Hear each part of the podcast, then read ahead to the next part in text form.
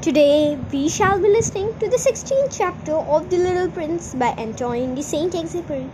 So everybody, let's begin. So the seventh planet was the Earth. The Earth was not just an ordinary planet.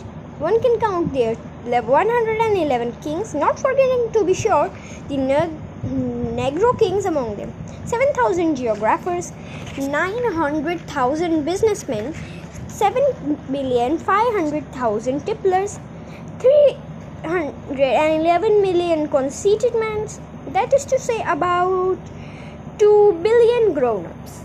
To give you an idea of the size of Earth, I will tell you that before the invention of electricity, it was necessary to maintain over the whole of the six continents a veritable army of 462 511 lamplighters for the street lamps.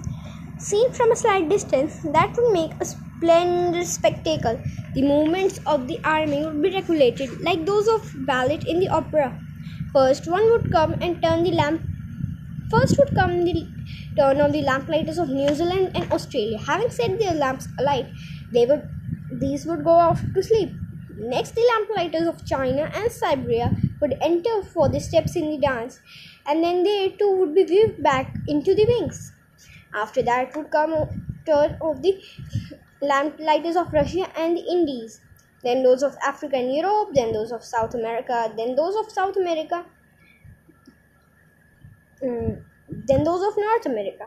And they would never make a mistake in the order of the entry upon the stage. It would be magnificent.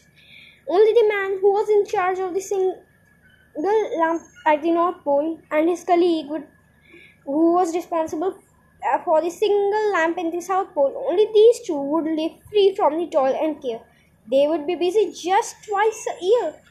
Thank you.